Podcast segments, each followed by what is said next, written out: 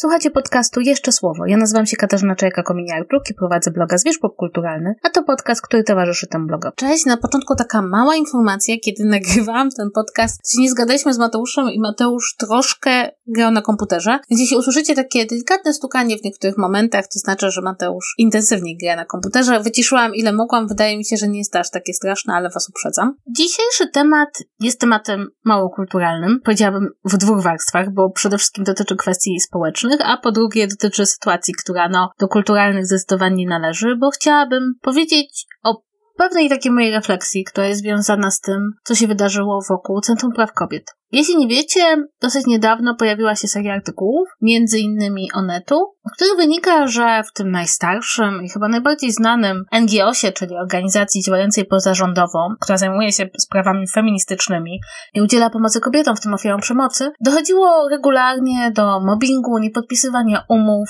złego traktowania pracowniczek, a wszystko za sprawą szefowej tej organizacji, e, która najwyraźniej po pierwsze nie radziła sobie z rosnącą organizacją, a po drugie bardzo negatywnie odnosiła się do swoich pracownic, które mimo wszystko zostawały w pracy, bo były bardzo związane ze sprawą emocjonalnie. Kiedy ta sprawa została ujawniona, to był na początku artykuł Onetu, ale potem poszły za nim inne, m.in. w Gazecie Wyborczej, a także artykuły, które komentowały tę sprawę, pojawiło się bardzo dużo takiego zamieszania i takiego pytania, co dalej. Bo to zawsze jest ten sam problem, kiedy organizacja, która walczy na rzecz zwalczania nierówności, która pomaga mniejszościom, nagle staje się e, podmiotem dyskusji, no takiej ostrej dyskusji o warunkach pracy, no i ma tutaj ewidentnie osobę, która zachowuje się w sposób niewłaściwy. Zacznę od tego, że to, co wydarzyło się w Centrum Praw Kobiet, nie jest niczym nowym. Nie jest niczym nowym w ogóle dla organizacji pozarządowych. Jest coś takiego w organizacjach pozarządowych, co bardzo ułatwia mobbingowanie pracowników. Co to takiego? Idea. Nie da się ukryć, że kiedy prowadzimy organizację, która działa tak naprawdę jak firma, czyli mamy pracowników, którzy wykonują przydzielone im zadania, ale na tym wszystkim stoi jakaś wyższa idea, to bardzo łatwo zachowania mobbingowe i zachowania, które nie mieszczą się w kodeksie pracy. Bo nawet jeśli zachowujemy się wobec naszych pracowników w sposób bardzo nie okej, okay, nie dajemy im umowy albo wystarczającej pracy, to zawsze elementem, który może zatrzymać ich przy działaniu, a także który może wyjaśnić nasze postępowanie jest idea. To samo stoi też za tym, że bardzo często takie sprawy wychodzą dopiero po latach. Ludzie, którzy zdają sobie nawet sprawę, że w danym miejscu jest nie okay, boją się, że występując ze swoją historią, ze swoją opowieścią tego, jak ich potraktowano, no nie przysłużą się sprawie, a być może nawet ją skompromitują. I te dwa czynniki sprawiają, że bardzo często dochodzą do nas informacje o tym, że w mniejszych czy większych organizacjach pozarządowych, które powinny być krystaliczne i przestrzegać prawa pracy, do pewnych zachowań mobbingowych dochodzi. Zwłaszcza też, że jest tam bardzo często dużo młodych ludzi, dużo ludzi zaangażowanych bardzo mocno ideowo. Też często jest to praca wolontariacka, która dodatkowo prowadzi do takiej trudnej relacji, bo często zlecamy komuś działanie, ale mu za nie nie płacimy, albo argumentujemy, że nie możemy za jakieś działania normalnie płatne zapłacić, no bo jesteśmy przecież organizacją pozarządową, która nie ma pieniędzy czy dofinansowania. Więc nie jest to nic nowego i jest to w ogóle problem tych organizacji. Nie wiem, czy na całym świecie, tutaj nie, nie mogę się wypowiadać, chociaż nie tak dawno temu doszły do mnie informacje, że takie, tego typu nadużycia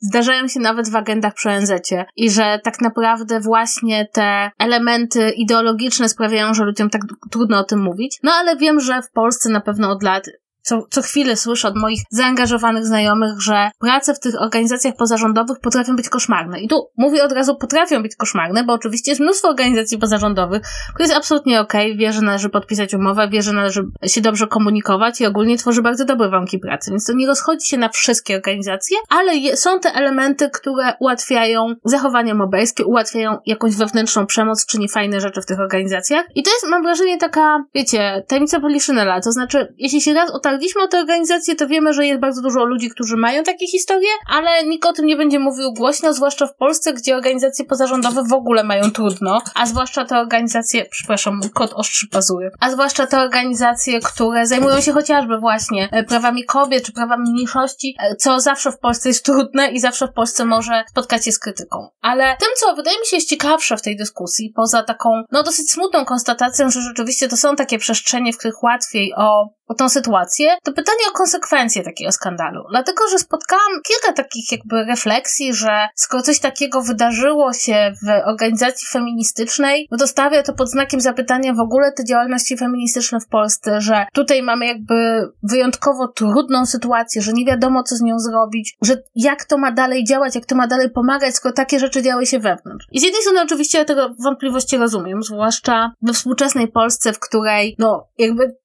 feminizm ma problem, tak? Ponieważ ewidentnie jest nie po drodze władzy z feminizmem, w ogóle z kobietami, mówiąc szczerzej. W związku z tym nie da się ukryć, że każda taka nieprawidłowość, każda taka historia rzeczywiście godzi w, i to wielki cudzysłów robię sprawą, Natomiast z drugiej strony spojrzałabym na to jako no, na taki pewien fakt, który podpowiada nam, że pewne romantyczne wizje tego, jak wygląda świat rządzony przez kobiety, jak wyglądają relacje zawodowe, kiedy są tam kobiety, no niekoniecznie znajduje potwierdzenie. I to nie chcę powiedzieć, że kobiety są wszystkie wredne i źle traktują swoich pracowników i dopuszczają się mobbingu i w ogóle nie można ich dopuszczać do miejsca pracy, bo wiem, że takie narracje też się pojawiają. Ale Przyznam, że ja jestem osobiście bardzo uczulona na takie budowanie narracji, które brzmi mniej więcej, gdyby kobiety rządziły światem, wszystko byłoby dobrze, gdyby kobiety rządziły przedsiębiorstwami, wszystko byłoby dobrze, nie byłoby nadużyć, nie byłoby problemów. No i dla mnie to jest taka narracja, która ma wiele wad, przede wszystkim brak jakichkolwiek dowodów, żeby tak było, a po drugie, moim zdaniem przynajmniej, trochę niefeministycznie, stawia te dwie płcie z założenia w jakiejś opozycji wewnętrznej, że to ci mężczyźni, tacy rządni, tej wysokiej pozycji, to oni właśnie tworzą ten taki niedobry świat pełen przemocy i mobbingu, no a kobiety, te takie bardziej pełne zrozumienia i dyskusji, stworzyłyby ten świat lepszy. Powiedzmy sobie szczerze, dla mnie ten sposób mówienia o różnych stylach zarządzania, gdybyśmy tak to mieli nazwać, jest w jakiś sposób bardzo tradycyjny. To znaczy, gdzieś tam pod tym wszystkim jest przekonanie, że te różnice wynikające z naszej płci są tak olbrzymie, że teraz mój kot miałczy z kolei, byłyby tak inne, że w ogóle ten świat by inaczej wyglądał.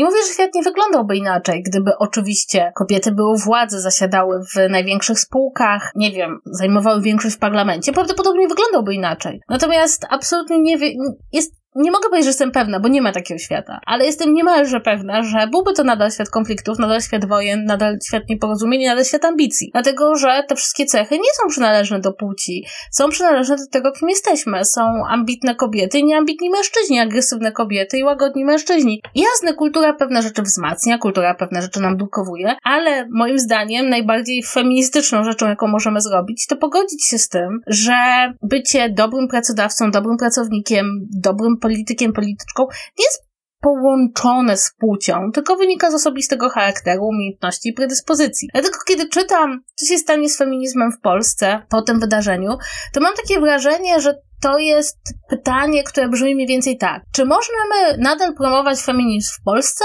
zdając sobie sprawę, że kobiety są naprawdę ludźmi i mogą być równie złe albo zły, będą równie złymi pracodawcami jak mężczyźni.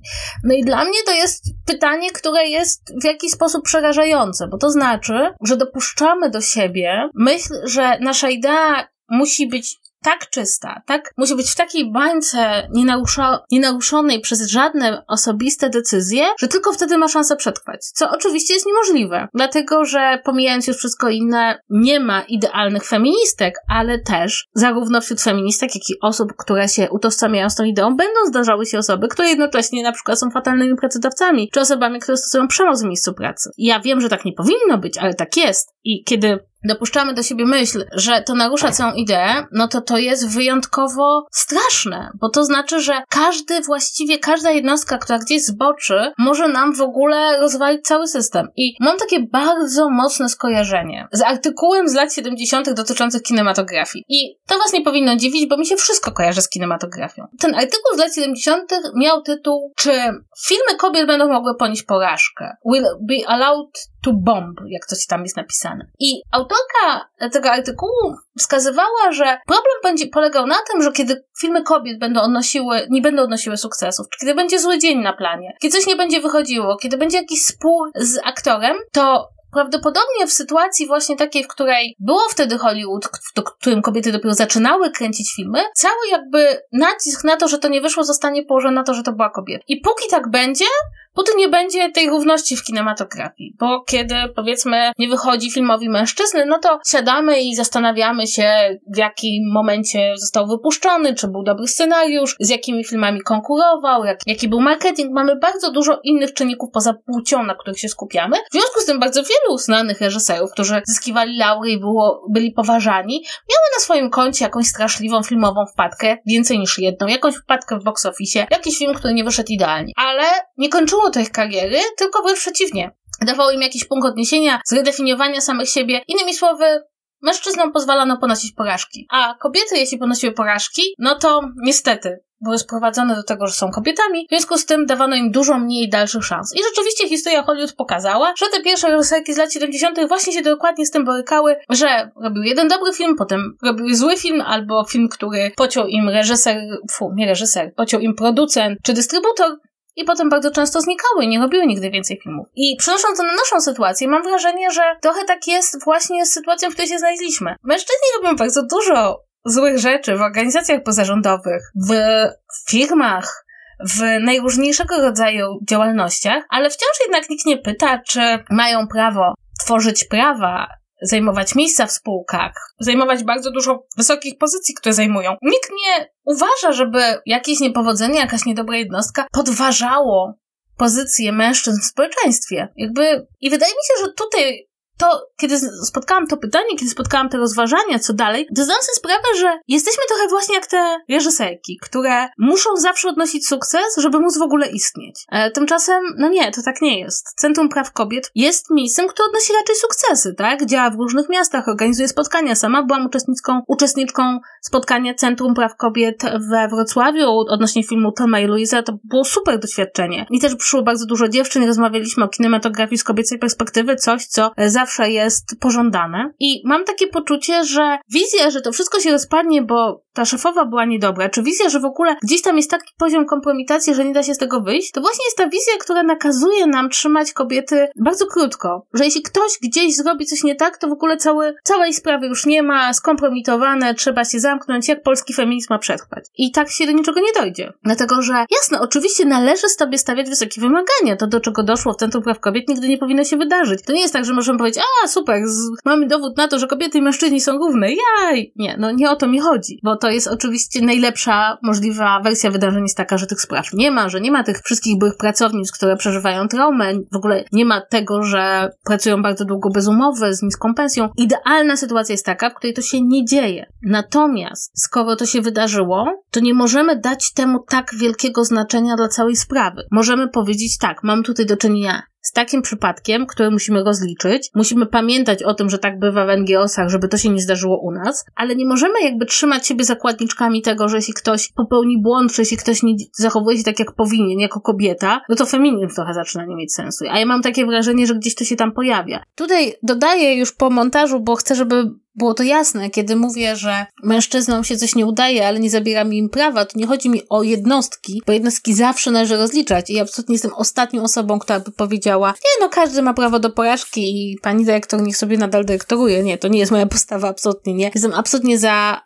rozliczaniem jednostek, tylko mówię tutaj raczej ogólnie o płci, o grupie społecznej, czyli czy o sprawie, że pomiędzy rozliczaniem jednostki a kompromitowaniem całej sprawy jest różnica. Wydaje mi się, że feminizm jest na tyle dużą sprawą, że negatywne zachowanie jednej jednostki, które powinno zostać rozliczone, niczego jednoznacznie nie przekreśla cała ta dyskusja jest taka o tyle skomplikowana, że też bardzo mam wrażenie, że dużo osób się boi wypowiedzieć w jakiś ostrzejszy sposób, no bo wtedy po prostu wszystko pójdzie z dymem, tak? I to też jest jedna z tych rzeczy, która pozwala na to, żeby takie rzeczy się działy. Mówiłam o tym na początku, że bardzo dużo osób boi się coś powiedzieć, no bo co będzie? Skompromituje organizację, tak? No jeśli twój głos osoby, która jest prześladowana w pracy, miałby zaburzyć całą pracę organizacji, która pomaga licznym kobietom, ma hostele interwencyjne, udziela pomocy prawnej, no to jasne, że się siedzisz cicho, bo się boisz, że twoja historia okaże się mniej ważna od tego, co robi organizacja. W związku z tym taki sposób myślenia zamyka nas w takiej bańce, gdzie mamy milczenie. Tylko powiedzenie sobie tak, takie sprawy się zdarzają i nie kompromitują ruchu, a nawet tak, że nie kompromitują pozostałych działań tej organizacji, pozwala nam stworzyć atmosferę, w której prawdopodobnie te kobiety powiedziałyby o tym, co je spotkało dużo wcześniej. Taka jest moja postawa i uważam, że